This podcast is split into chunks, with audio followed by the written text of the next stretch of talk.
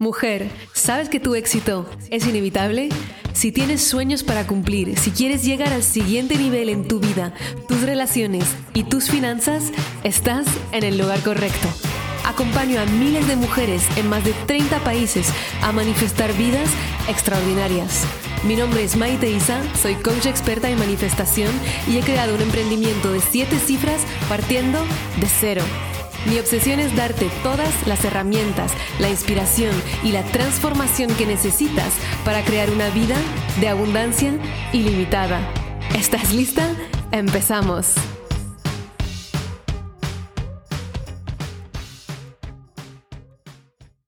Hello, amore, bienvenida al episodio 5 de esta serie de podcast Oráculo, mensaje del universo o mensaje de los sabios, como lo quieras llamar. Y tu mensaje para hoy viene de Tererai Trent.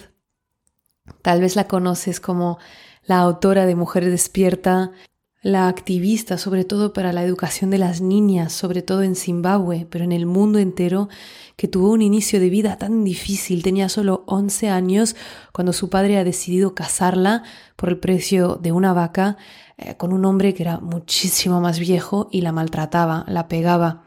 Y pasaron años, ha tenido varios hijos, algunos que se murieron, pero nunca dejó de soñar y había escrito sus sueños en una caja y enterró esa caja debajo de un árbol y lo estaba visualizando. Todos los días visualizaba estos sueños ya cumplidos. Sus sueños era estudiar fuera, ella que no era nada educada, no había tenido acceso a la escuela, terminar una carrera, un máster y un doctorado. Y es muy bonito porque cuando ella enseña la carta a su madre, su madre le dice: está muy bien todo esto y quiero que lo consigas y lo puedes conseguir todo, solo que te falta un sueño, porque ese sueño es el de devolver a la comunidad, de poder aportar también a los demás. Y es entonces cuando ella añade otro sueño, que es del regresar a su país para poder ayudar a los demás gracias a su propia transformación después. Sin educación, con 5 hijos, con un marido que la maltrataba en un pueblo remoto de Zimbabue, esto parecía imposible.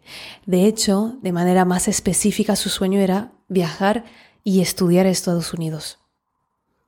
Para hacértela corta, es exactamente lo que ha conseguido y ahora es una de las activistas más activas y más famosas que trae la educación a tantas niñas a través del mundo y sobre todo en su país de nacimiento. Y tiene su doctorado y su máster y toda su carrera. Entonces, en general, la historia de Tererai Trent, que cuenta en su libro Mujer Despierta, que de hecho habla mucho de manifestación sin decir la palabra, es una historia que nos acuerda que nuestros límites son límites autoimpuestos. Y el mensaje del oráculo de hoy es esta frase de Tererai que dice: nuestras vidas son medidas por las historias que contamos. Y cuando te paras a pensar, la gran mayoría de las historias que contamos son las que nos contamos. Y me hace pensar en la cita del filósofo Schopenhauer que dice: cada hombre toma los límites de su propia visión por los límites del mundo, que me gusta tanto que hasta está en mi libro. ¿Cuáles son las historias que te estás contando hoy? Observa, ¿cuáles son las historias que me estoy contando en este mismo momento sobre lo que es posible para mí o sobre quién soy y me están robando mi mente positiva y me están robando el acceso a mi esencia divina, que es mi esencia de bienestar, de felicidad, de alegría?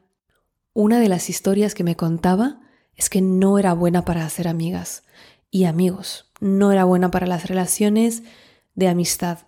No era buena, no era sociable. Eso es lo que me repetía. No soy sociable, no sé hacer amigos, siempre estaré sola. ¿Cuál es tú? cuento? ¿Qué es el cuento que te estás contando? Y si tuvieras que elegir un mejor cuento, ¿cuál sería? Si nada te viene a la mente, puedes empezar a pensar en algo que es tan automático pensar, que es tan natural, que es tan normal, que ni siquiera te das más cuenta que es un cuento, que es solo una percepción sobre quién eres, sobre lo que es posible para ti. Y ese cuento que te cuentas a ti misma lo vas manifestando una y otra vez en tu vida. Entonces, hoy, para la práctica de hoy, ¿cuál es el cuento que te cuentas y qué mejor cuento te puedes contar en cambio?